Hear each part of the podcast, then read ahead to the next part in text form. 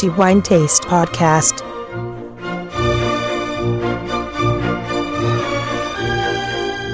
Benvenuti al nuovo episodio del podcast di The Wine Taste. Torniamo a parlare di uve e delle loro caratteristiche organolettiche quando poi troveremo nei calici i vini che si producono con le singole varietà, anche cercando di trattare le eh, caratteristiche viticolturali e anche con dei cenni storici dove questo è possibile e dove le informazioni sono note. In questo episodio parleremo di una delle varietà più conosciute e più diffuse del Veneto, una varietà a bacca bianca che soprattutto negli ultimi 10-15 anni ha saputo dimostrare finalmente il suo valore, le sue eh, reali caratteristiche, dando prova di vini straordinariamente ben fatti e anche capaci di poter sfidare il tempo restituendo dopo anni anche dei vini estremamente interessanti. Parliamo di Garganega, un nome che sicuramente porta la mente a a Soave, evidentemente, tuttavia è bene ricordare che con questa varietà si producono vini anche nella vicina provincia di Vicenza e ovviamente anche a Verona, pur ricordando che certamente la denominazione più celebre, almeno oggi, e nella quale si producono vini con la varietà garganega è appunto Soave e con questo anche il recioto di Soave che è poi la versione eh, prodotta con le uve eh, appassite. In realtà con la Garganega si producono anche altri vini altrettanto celebri e la troviamo sia eh, in purezza in questi territori oppure anche unita ad altre varietà. Per completezza, citando comunque le zone principali, la Garganega entra anche nella composizione del bianco di Custoza, la ritroviamo anche nel Gambellara e anche nei vini bianchi, alcuni vini bianchi delle Breganze.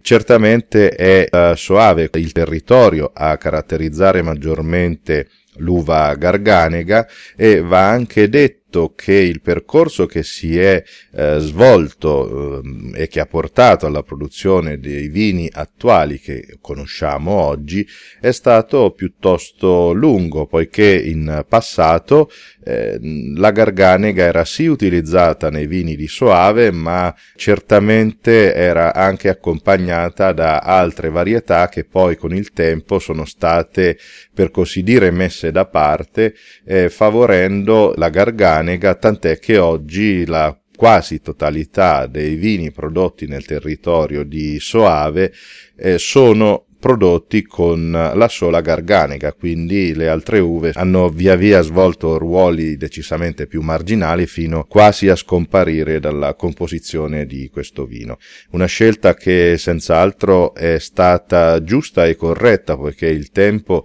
ha dato ragione ai produttori che hanno puntato per così dire tutto sulla garganega. Cerchiamo di capire innanzitutto da dove proviene la garganega, anche se non è molto certa la sua origine, ma sappiamo che di questa varietà se ne parla già intorno al 1200, nello specifico è citata da Pietro de Crescenzi nella sua celebre opera, ma va detto che di questa varietà se ne parlava anche in data antecedente a questa e si suppone addirittura che sia stata introdotta dagli Etruschi in, questa, in questo territorio. In verità è una teoria che non ha mai trovato conferme, ma è stata semplicemente supportata dal fatto della diffusione della coltivazione a pergola, che era eh, una delle tecniche viticolturali degli Etruschi e che ancora nel Veneto è piuttosto diffusa. Altra caratteristica della garganega a livello storico, ma anche eh, a livello eh, genetico, si suppone che questa possa avere dei legami con il Nuragus, che è un'uva della Sardegna, e con il Grecanico che troviamo in Sicilia Pietro De Crescenzi, per tornare a questo importante personaggio di, del, dei suoi tempi, del 1200, identificava già la garganega come in maschio, che era praticamente sterile, quindi non produceva frutto, e una garganega femmina che invece era piuttosto produttiva. E questa è la varietà che si suppone che abbia dato origine all'odierna garganega, quella che troviamo oggi. Dal punto di vista viticolturale va detto che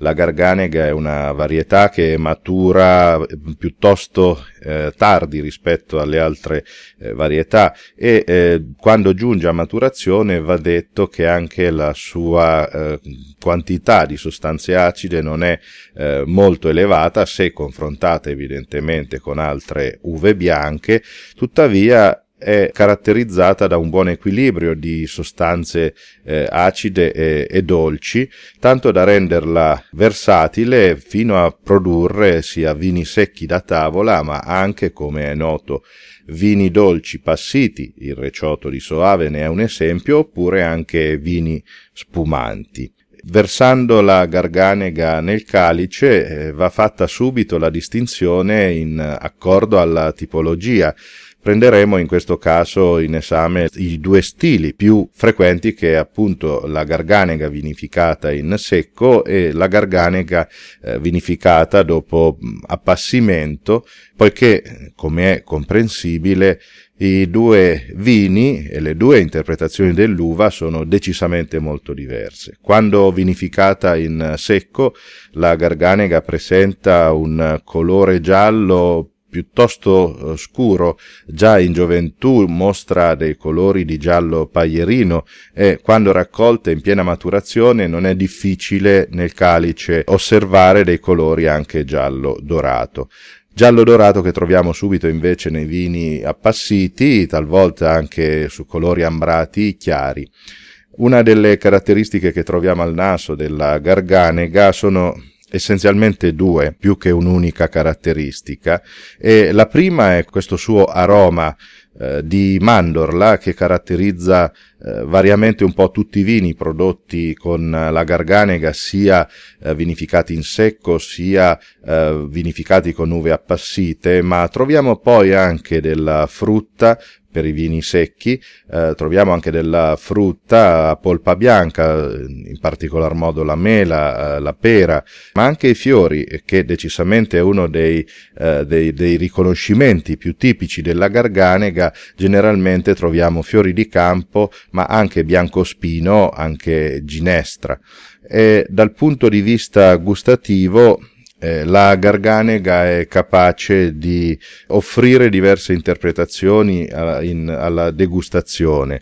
Eh, abbiamo già detto che è una varietà non molto ricca di eh, sostanze acide, benché se coltivata, raccolta e vinificata in modo opportuno, evidentemente i vini possono proporre una freschezza molto piacevole che risulta sempre molto equilibrata. Tuttavia, in alcuni casi, quando eh, si tratta di vini a vendemmia tardiva, questa caratteristica della freschezza è decisamente eh, meno percettibile, facendosi invece notare una discreta struttura, un discreto corpo. Va anche detto, altra caratteristica della garganega, e questo è dipendente dal modo con il quale la, la varietà è coltivata e poi vinificata, è che è abbastanza adatta alla lunga maturazione in bottiglia. Abbiamo anche degli esempi oggi di eh, vini prodotti con garganega in purezza,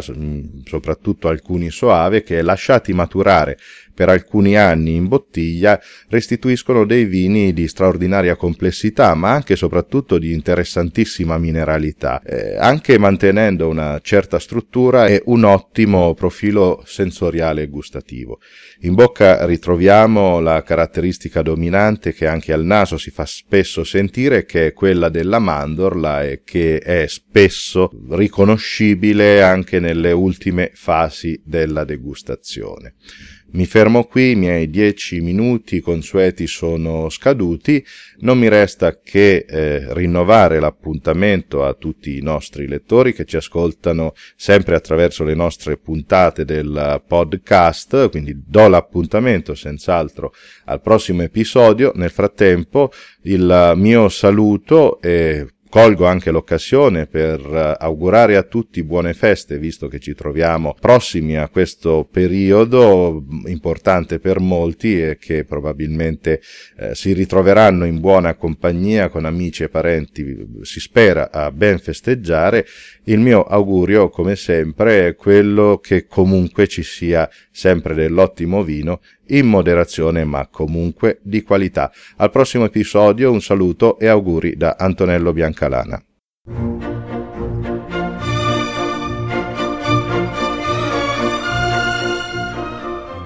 Wine Taste Podcast